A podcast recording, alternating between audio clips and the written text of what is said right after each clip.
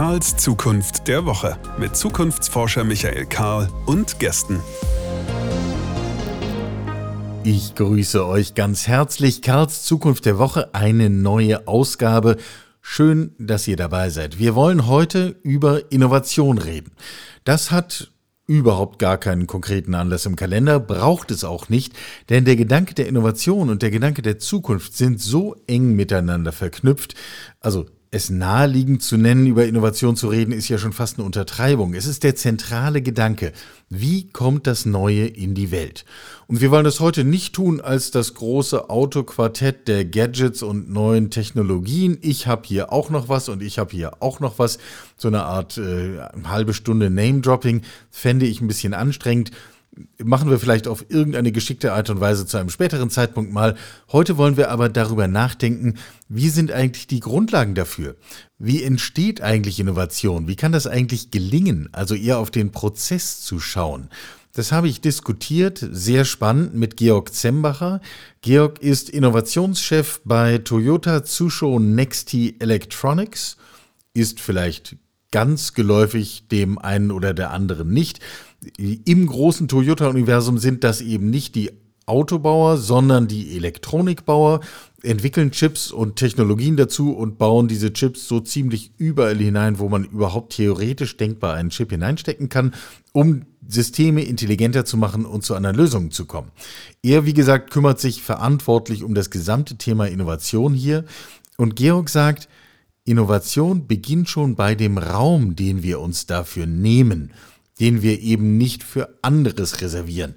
Solange wir uns dauerhaft mit dem Abschreiben von Daten aus der einen Excel-Tabelle in die nächste Excel-Tabelle beschäftigen, werden wir keine Innovation zu Wege bringen. Und allein dieser Gedanke hat Georg dazu getrieben, möglichst umfassend Prozesse bei sich und in seinem Verantwortungsbereich komplett zu automatisieren.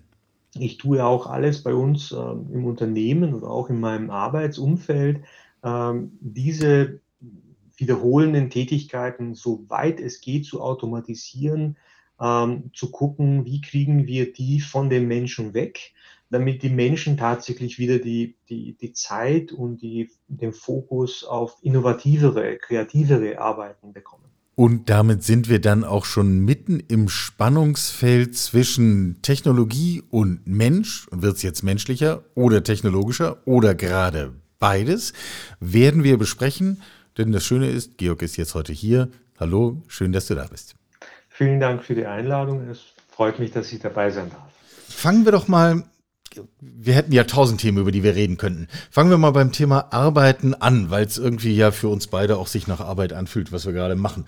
Ähm, wenn wir an die Arbeitswelt und die, das, was vor uns liegt, denken, erwarten wir eigentlich die größeren Innovationen, die größeren Sprünge und Veränderungen bei der Frage, was wir tun und herstellen oder wie wir es tun? Also äh, springen wir eigentlich größer bei Produkten oder bei Prozessen? Um, ähm, ich glaube, die Corona-Zeit hat für alle sehr schnell sehr sichtbar gemacht, ähm, was technologisch eigentlich schon in den Schubfächern immer schon drin war, aber nie uns richtig getraut haben, die anzuwenden. Jetzt wurden wir aber gezwungen, so richtig ins kalte Wasser ja, zu springen und zu schwimmen. Ähm, das eine ist sicherlich, ähm, was wir gesehen haben von den Technologien her, ähm, dass wir die Virtualisierung der Arbeitswelt extrem schnell äh, weitertreiben könnten. Und es wird eine extrem starke Virtualisierung oder Digitalisierung äh, in der Zukunft äh, noch viel stärker über uns kommen, als uns vielleicht jetzt noch in Deutschland uns bewusst ist. Ähm, Interessante kleine Einschränkung am Rande noch in Deutschland. ja, wir sind da sehr, sehr, sehr gut in, in Erfinden und sehr, sehr gut in, in Technologien nutzbar machen. Aber was das, das Umsetzen in der tatsächlichen, realen, kommerziellen Welt, da tun wir uns immer schwer. Und das ist Teil, Teil unserer deutschen Identität dass wir so gemacht sind. Auf der anderen Seite ähm, ist halt das, das Geschäftstüchtige, das, das Geld zu sehen, da sind andere teilweise besser als wir. Das muss man realistischerweise anerkennen. du deutetest eben an, oder zumindest habe ich es zwischen den Zeilen gehört, ähm, wir sind jetzt auch durch Corona getrieben einen großen Schritt gegangen, was Digitalisierung von Zusammenarbeit und, und Virtualisierung etc. angeht. Was kommt denn danach? Was kommt eigentlich nach Videokonferenzen?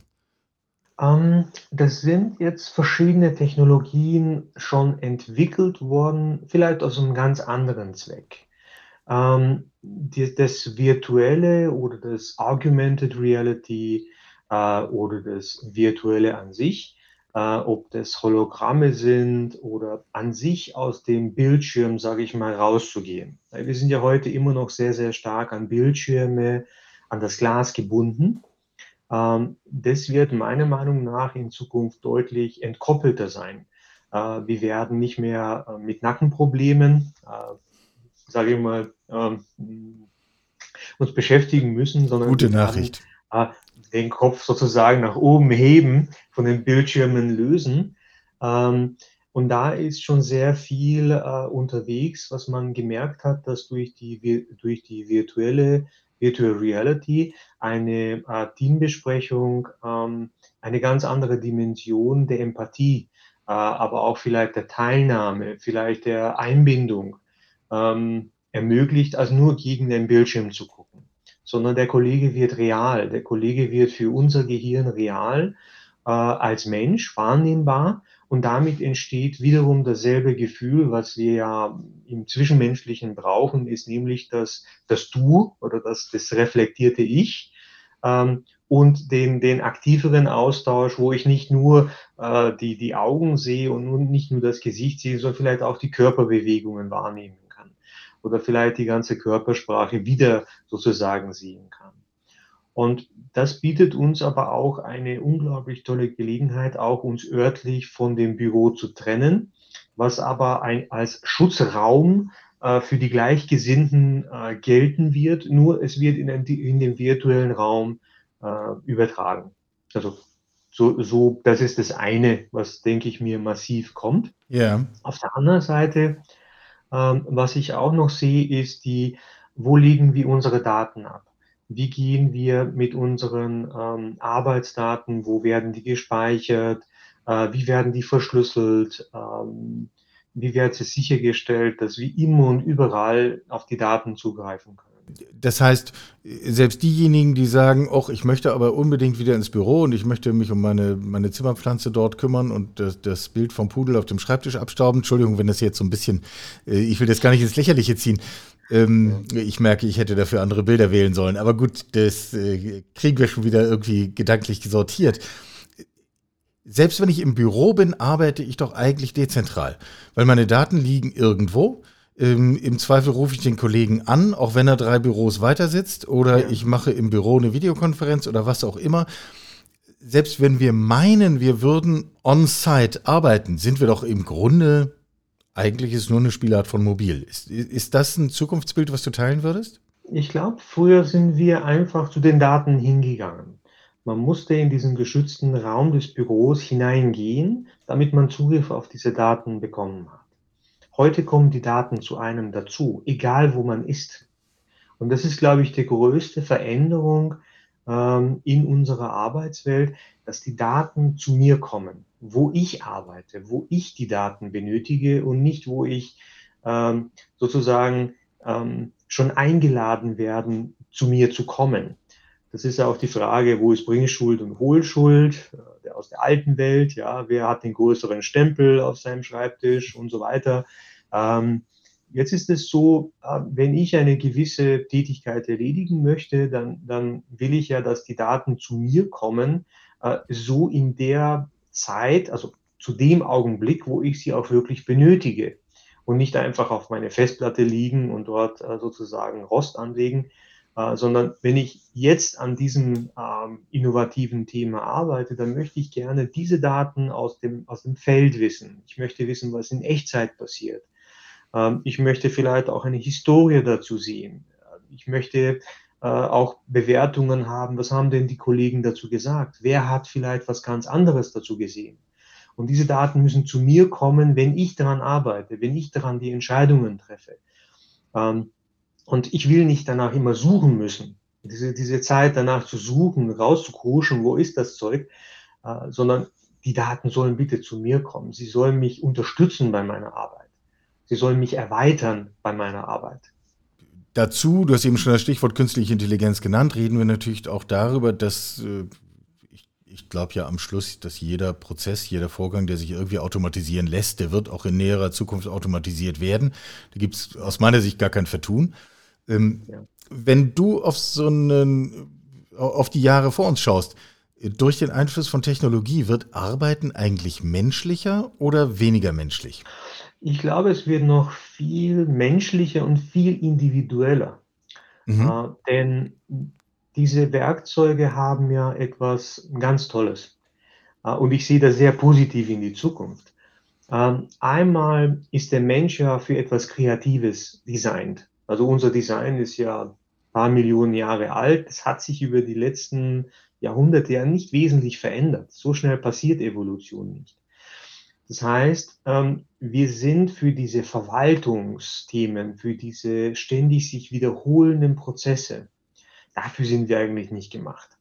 Und man sieht ja, welche Herausforderung das ist, die Konzentration und, und, und die, äh, ja, das Herzblut der Leute zu sehen, wie viel sie tatsächlich reinstecken müssen, um immer wiederholende Tätigkeiten zu machen. Das ist ja einmal unfassbar langweilig.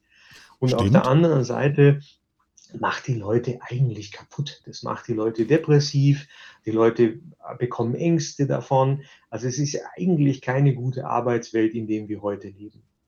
Durch diese Technologien haben wir aber auch eine, eine einmalige Gelegenheit, auch so eine Art Assistenz für uns zu haben, eine Erweiterung unserer selbst ähm, zu haben, der unsere Fähigkeiten verstärkt, ähm, unsere ähm, sagen wir so, Alleinstellungsmerkmale sozusagen als, als einen Assistenten kontinuierlich optimiert.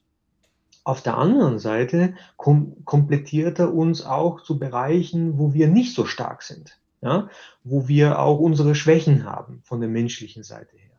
Ähm, ich gebe es ganz ehrlich und offen zu, ich bin extrem kreativ. Mir fällt es sehr, sehr leicht, Technologien zu fusionieren ähm, und entsprechend ein, neue Ökosysteme aufzubauen. Auf der anderen Seite, wenn mich jemand zwingt, systematisch jeden Tag mehrere Excel-Dateien zueinander abzugleichen, manuell, ähm, dann es gibt gar nicht so viel Kaffee, um mich weiterhin bei Laune zu halten. Also das ist das frustrierendste und langweiligste Tätigkeit, was ich mir überhaupt für mich selber vorstellen kann.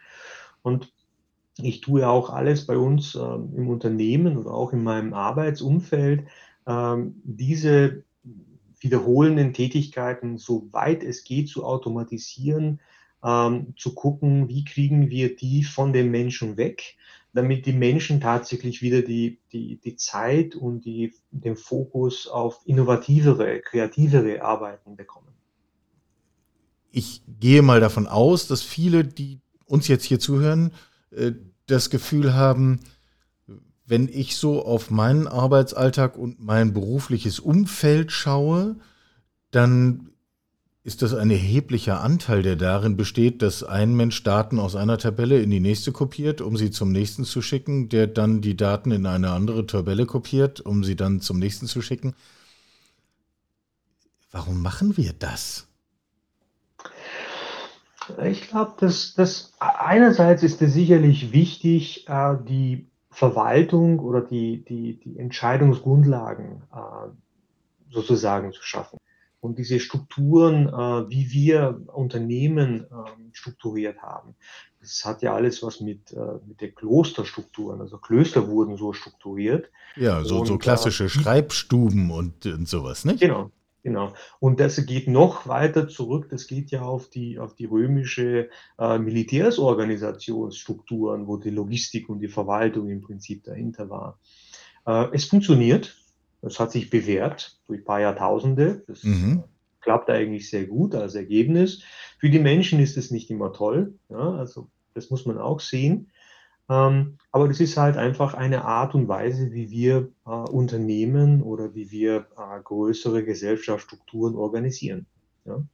Ja, solange bis das nächste nicht-lineare Ereignis kommt und dann Genau. stehen wir halt blank da. Also das, äh, Genau.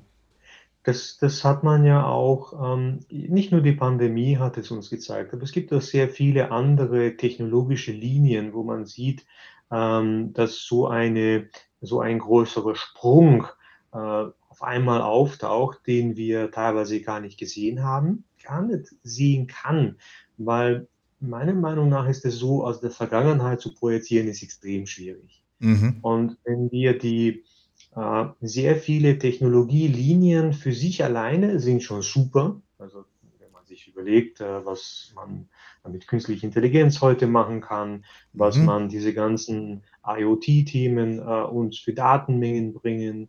Ähm, Wann wir einen wir- Quantencomputer erwarten, äh, Ja. nicht? Also, Ja. Also das sind phänomenale Technologien für sich alleine.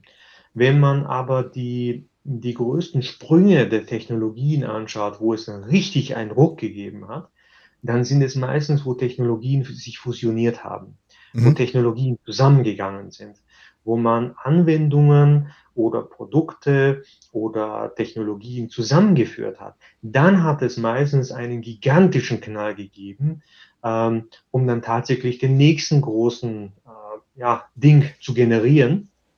Äh, und dadurch ergeben sich Kreuzungspunkte äh, oder Fusionspunkte, die etwas völlig Neues erschaffen, was man vorher gar nicht gesehen hat, wo das Ökosystem das auch aufnehmen, aufnehmen kann, wo besonders gut gelingt, auf das bestehende Ökosystem äh, das aufzusetzen. Oder auf der anderen Seite muss man vielleicht sogar das Ökosystem dazu erstmal herstellen. Das ist zum Beispiel auch mit, mit Netflix ist zum Beispiel ein sehr schönes Beispiel. Die Technologie war da, die ist herumgedümpelt, die Leute haben daran geglaubt, äh, die das gemacht haben, aber dafür war das Internet noch nicht schnell genug. Man konnte die, die Daten noch nicht so gut, so schnell Ja. übertragen. Und da, wo die, der Breitbandausbau kam, wupp, auf einmal ist das Ökosystem dazu entstanden und die Technologie hat durchgeschlagen. Wie dann die Fusionierung dieser neuen Technologien zusammen auf unsere Arbeitswelt sich auswirken kann, ähm, das ist, ich habe natürlich meine persönlichen Wünsche. Ich bin natürlich sehr optimistisch, weil äh, ich hoffe mir, äh, viele Themen äh, dadurch äh, diese langweiligen, uninteressanten Aufgaben zu delegieren zu können. Nicht auf Menschen, nicht auf Kollegen, sondern auf einen Computer, der, der, der das wirklich äh, geschickter machen kann, weil Mhm. es einfach äh, dafür gemacht ist, ja, Daten zu verarbeiten in kurzer Zeit und Entscheidungsgrundlagen zu formulieren. Und ähm, so gesehen bin ich da sehr optimistisch und sehr, sehr, sehr voller Hoffnung, dass uns da äh, was Gutes auch äh, dabei rauskommt. Ich versuche das bei uns auch im Unternehmen immer mehr spielerisch bestimmte Technologien ins, ins Büro oder in die, in die Arbeitswelt reinzuholen und damit zu spielen, ähm, um wirklich die Neugierde oder das Interesse oder aber auch die Hemmnisse von dieser Technologie wegzunehmen. Wir müssen gleich nochmal sozusagen einen Schritt raus aus der Arbeitswelt und sozusagen nochmal in, in unsere Lebenswelten schauen. Ja. Ähm, aber einen Gedanken würde ich doch gerne noch aufgreifen.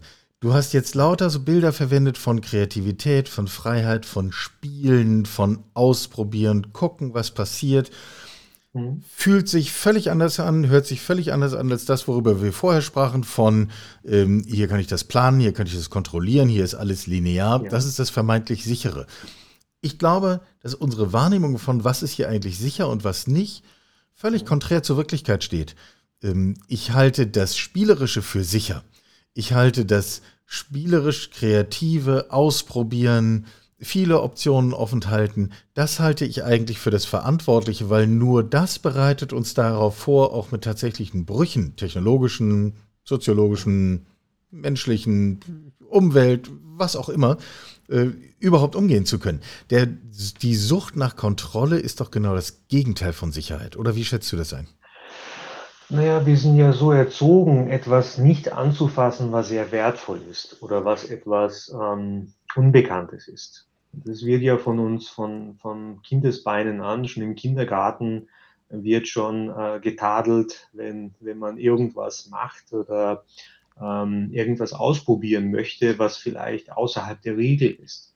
Ähm, das setzt sich auch in der Schule fort und das ist auch später im Leben. Ähm, wir haben natürlich gewisse Regeln aufgebaut, um äh, damit viele Leute, viele Menschen zusammenleben können. Ja, wo, die, ja. wo meine Freiheit aufhört, beginnt meistens die Freiheit jemands anderen. Also man kann nicht alles treiben, was man sich vielleicht wünscht. Nein, deswegen muss man miteinander reden und muss sich irgendwie auf Regeln verständigen. Das ist ja völlig klar. genau. Und das ist ja auch das Schöne daran. Ja. Ähm, man ist nicht alleine auf der Welt.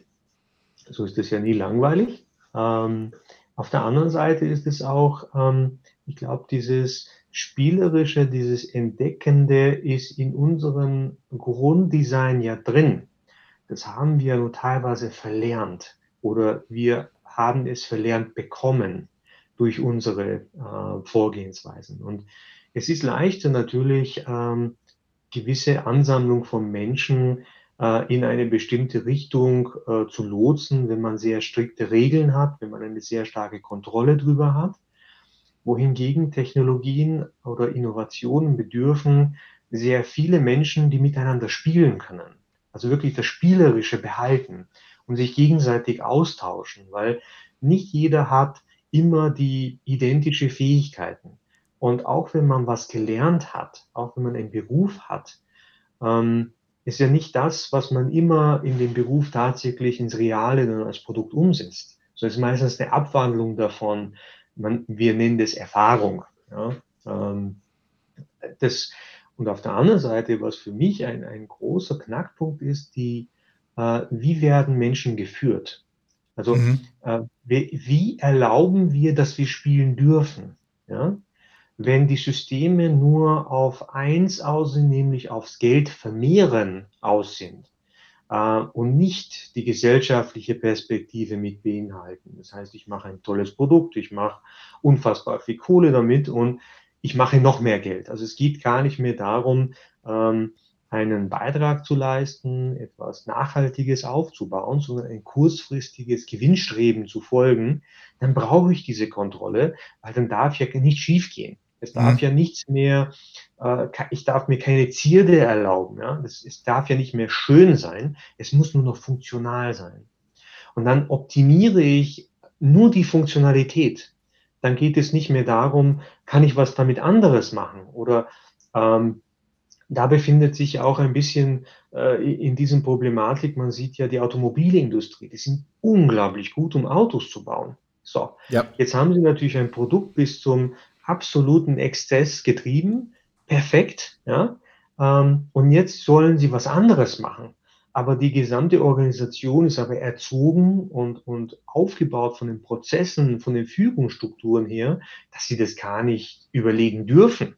Mhm. Deswegen ist es auch immer so, so witzig, wenn man auf einmal ein großes Unternehmen sieht und die kaufen jetzt ein Startup. Dann frage ich mich, wieso müsst ihr ein Startup kaufen? Wieso habt ihr die, äh, wieso könnt ihr mit euren Mitarbeitern nicht euch etwas Ähnliches überlegen? Aber die dürfen das nicht. Das ist ja. total irre. Ja. Das heißt, sie, sie sind sogar verboten, von den Führungskräften aus solche Gedanken zu machen. Nicht direkt. Das ist ja das, das Verrückte dabei. Es wird nicht direkt gesagt, du darfst dich damit nicht beschäftigen, sondern mach das, weil das bringt uns Geld. Ja? Also es wird das belohnt, was nur Geld gibt und was spielerisch wäre, innovativ wäre und außerhalb dieses Produktes gucken würde, die werden ja indirekt sozusagen ja, ja madig geredet oder ja sozusagen ein bisschen weggeschoben. Ja. Ja, oder finden keinen Widerhall in der Hierarchie und äh, ja. produzieren etwas, was dann einfach nicht weitergeht. Und, ähm, und die klassischen Muster sind doch einfach sehr stark. Also ich, ich habe neulich eine Notiz gelesen, dass äh, ich meine, es wäre Bosch gewesen, aber einer der großen Zulieferer, ähm, hart daran arbeitet, ein äh, vielstufiges Getriebe für Elektroautos zu entwickeln. Wir alle wissen, Elektroautos brauchen kein Getriebe. Ganz einfach, man kommt mit weniger Technologie hin. Ähm, aber offensichtlich ist in den Köpfen so verankert, ein anständiges Auto braucht ein Getriebe und wir können Getriebe bauen und deswegen müssen wir das jetzt tun. Ja, es ist irgendwann muss man erkennen, ob man das tote Pferd noch weiter reiten soll. Das ist auch, man muss ja auch loslassen können. Das gehört ja zu Innovation dazu. Jede Innovation hat seine, seinen Zyklus, seinen Lebenszyklus. Ja? Das kann man wunderschön im, im Deutschen Museum in München anschauen. Ja. Sehr empfehlenswert. Da kann man mehrere Tage Zeit verbringen. Da sieht man Technologien, die in bestimmten ähm, Jahresdekaden unglaubliche Arbeitsplätze ge sozusagen geschaffen haben und viele Leute daran gearbeitet haben. Und heute sehen sie wunderschön in der Vitrine aus. Man muss irgendwann einmal auch erkennen, dass eine Technologie loslassen muss. Es wird nicht besser, wenn man es weiter poliert. Ja? Ja. Natürlich kann man es hübscher machen, aber auch wenn man die Farbe irgendwann mal gewechselt hat, man muss mal erkennen, dieses Pferd ist tot, wechselt es. Es gibt auch andere hübsche Pferde. Man muss nicht dieses unbedingt weiterreiten. Ja, ja, ja. Und vielleicht sogar gar kein Pferd, vielleicht braucht man ein anderes Tier, vielleicht geht es gar nicht um Fortbewegung. Ja. Also man muss einfach sozusagen ja ganz andere Fragen ja. stellen, dann kommt man da auch hin. Das erinnert mich immer so, viele Kollegen fragen mich ja, wie erklärst du denn eigentlich Innovation? Oder wie, wie, wie, wie spielst du denn die Innovation immer durch? Und ich sage, äh, für mich ist es so, als wenn ich aus einem Güterzug bei voller Fahrt versuche, in einen langsam fahrenden Güterzug daneben rüber zu springen. Ja, da muss ich mir erstmal anschauen, äh, traue ich mir das so und mit wem springe ich da? Ja, weil ich muss ja auch andere mitnehmen können. Ist ja nicht nur so, dass man alleine springt und sagt, juhu, ich habe es geschafft, aber ich habe noch vielleicht ein paar hundert Leute hinter mir, die müssen genau das Gleiche machen können. Und dafür muss ich aber meine Kollegen vorbereiten. Dafür muss ich als Führungskraft Sorge tragen, dass die auch einer muss ja ganz genau sagen können, wann ist der genaue Absprungspunkt. Ich kann nicht einfach äh, wild drauf loshüpfen und hoffen, dass ich drüben ankomme, sondern ich muss ein, einen perfekten Zeitpunkt abstimmen, wo, die, wo, diese, wo diese Organisation wieder springen kann und etwas Neues machen kann. Und dieser Zug muss aber lange genug fahren können es kann ja nicht ein Hype sein, äh, das nur ein, zwei Jahre andauert, sondern ich muss auch gucken, wie ernähre ich den ihre Familien. Also ich habe eine ganz andere gesellschaftliche Verpflichtung als Führungskraft, um das machen zu können.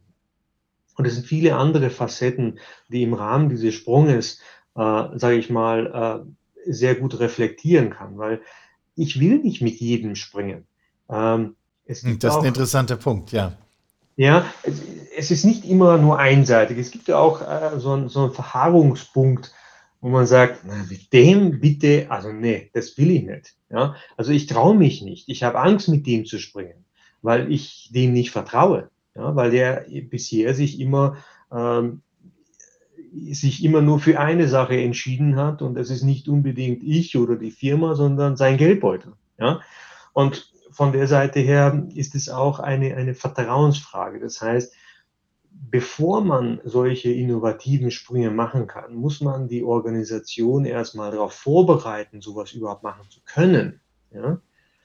Und diese, diese, diese Gemeinschaft wieder zurückzugewinnen. Und das ist auch, wo ich denke, auch die Virtualisierung könnte da vielleicht sogar eine neue eine neue Möglichkeit sein, wieder die, die Identität eines Unternehmens, die, die gemeinsame Vision eines Unternehmens neu zu gestalten, neu zu, zusammenzuführen. Weil was man gemerkt hat, ist, dass das Digitale hat es nur aufgezeigt, wie fragmentiert die Arbeitswelt ist, wie fragmentiert ein Unternehmen ist und wie wenig Bezug die Leute dort teilweise zu einem Unternehmen haben. Ja, die gehen dorthin, weil sie Geld bekommen. Ja, mhm. es ist wie, wie ein Söldnersystem ja. im Grunde genommen. Ja, ich verkaufe meine Zeit.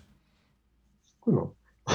Und du schraubst halt das Ding rein und ja. die, die sagen da links, dann machst du es halt links. Ja, und es ist halt dann nicht rechts. Furchtbar. Ja.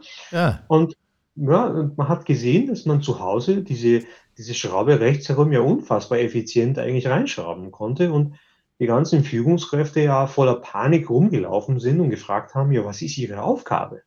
Wozu sind sie noch da? Weil wenn die Leute nicht da sind, um, um kontrolliert zu werden, auf einmal, das ist ja unfassbar, die, die Mitarbeiter haben ja eine eigene Motivation, die Arbeit zu erledigen. Sie, sie machen ja alles selbst. Wozu braucht man die mittlere Führungsschicht? Und ich glaube, da ist noch sehr, sehr viel Investition, also es muss man wirklich als Investition langfristig in ein Unternehmen sehen, vor allem das mittlere Management zu schulen und sie für die Zukunft vorzubereiten. Ich glaube, da ist sehr, sehr viel unabhängig vom Virtuellen Aber da ist meiner Meinung nach die, die größte Schwäche in den meisten Unternehmen. Ja, man muss die Gedanken von Führung und Kontrolle, glaube ich, grundlegend auseinandernehmen. Ist das ja. eigentlich, äh, letzte Frage von mir, ähm, ist das eigentlich auch eine Form von Nachhaltigkeit von Innovation? Wenn man es schafft, diese, diese Form von Motivation freizusetzen und diese Form von Vertrauen aufzubauen und so ein Gefühl von Sicherheit zu schaffen, ist das auch, würdest du das auch als eine Form von Nachhaltigkeit betrachten? Ja, weil nachhaltig ist ja für mich etwas nicht, was nur für den nächsten Quartal ist. Und wenn man es wirklich nachhaltig das denkt, dann sind da das Wertvollste, was ein Unternehmen hat, sind ja eigentlich die Menschen. Und wie die Menschen zusammenarbeiten und wie sie gemeinsam was gestalten und welche Vision sie versuchen zu realisieren, das ist ja das, was ja am, am, am stärksten nachhaltig wirkt je größer, je stärker die Vision ist, umso stärker arbeiten sie auch dort zusammen, umso eher sind sie auch fokussiert daran.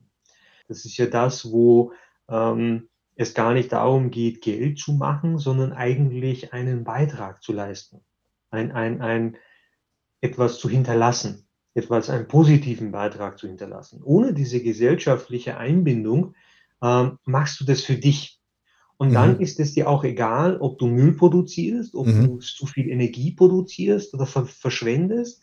Dann ist es dir nur wichtig, wie groß äh, die Jahresbilanz, diese Zahlen da, diese virtuellen Dinge abstrahiert nach oben gehen. Ähm, aber dann ist das andere dir nicht mehr wichtig. Und unterm Strich ist es dann nicht mehr nachhaltig genug. Ich glaube, damit hast du jetzt wirklich eine Hürde aufgelegt. Da muss man erstmal drüber. Aber es ist ja ein Prozess. Es, äh, man kann es ja vorbereiten. Du hast es ja beschrieben. Und insofern äh, müssen wir dafür keine Angst haben, sondern ganz im Gegenteil. Ich äh, wiederhole nochmal den Gedanken. Ich glaube, dass genau so ein Vorgehen eben am Schluss zum Beispiel über diesen Nachhaltigkeitsaspekt zu mehr Sicherheit führt und eben nicht zu mehr Risiko. Und das die vermeintliche Sicherheit ist das eigentliche Risiko. Georg, ich danke dir ausdrücklich. Es war ein tolles Gespräch. Sehr gerne. Hat mich sehr gefreut und es war also wirklich sehr angenehm, mal mit den Gedanken zu spielen und ein bisschen auch über die Zukunft zu reden. Soweit Georg Zembacher, Innovationschef in München für die Toyota-Welt, die sich nicht mit dem Bau von Autos, sondern der Entwicklung von Elektronik beschäftigt. Mir geht vieles nach aus dem Gespräch. Eines vor allem ist dieses Spannungsverhältnis zwischen Sicherheit und Innovation. Und die These, die würde ich gerne nochmal vertiefen, dass eben gerade das Kreative, das Ungesteuerte, das Unkontrollierbare, das ist, was eigentlich zu mehr Sicherheit fürs Unternehmen, aber auch für den gesellschaftlichen Input führt. Also dann letztlich auch für die nachhaltige Ebene. Dazu würde mich auch eure Einschätzung interessieren. Teilt ihr diese These? Würdet ihr sie erweitern? Würdet ihr sie noch verschärfen? Oder wohin führt uns dieses Spannungsverhältnis? Wir kennen doch jedenfalls alle den Reflex. Es wird schwierig, es wird das Wasser irgendwie wilder, der Seegang wird größer und schon tauchen aus allen Ecken in den Unternehmen die Menschen auf, die sagen, wir müssen jetzt hier genauer hinschauen, genauer kontrollieren, anstatt im Gegenteil zu sagen, es wird herausfordernder, also müssen wir umso innovativer sein, damit wir zumindest die Chance haben, auf der anderen Seite des Ozeans nicht nur irgendwie anzukommen, sondern mit Pracht und Glanz und Gloria. Und vielleicht ist es ja gar nicht das andere Ende des Ozeans oder jedenfalls nicht das, von dem wir dachten, an dem wir rauskommen müssen. Also, zu dem Spannungsverhältnis Sicherheit und Innovation würde mich jede Form von Input, von Feedback interessieren. Zu allem anderen, was wir besprochen haben, natürlich auch. Und Nein, ich verrate nicht, worüber wir nächste Woche reden. Ich weiß es schon. Ihr erfahrt es dann nächste Woche in genau dieser Folge, wenn ihr genau hier wieder einschaltet, worüber ich mich sehr freuen würde. Und bis dahin, bleibt gesund. Sie hörten Karls Zukunft der Woche, ein Podcast aus dem Karl Institute for Human Future.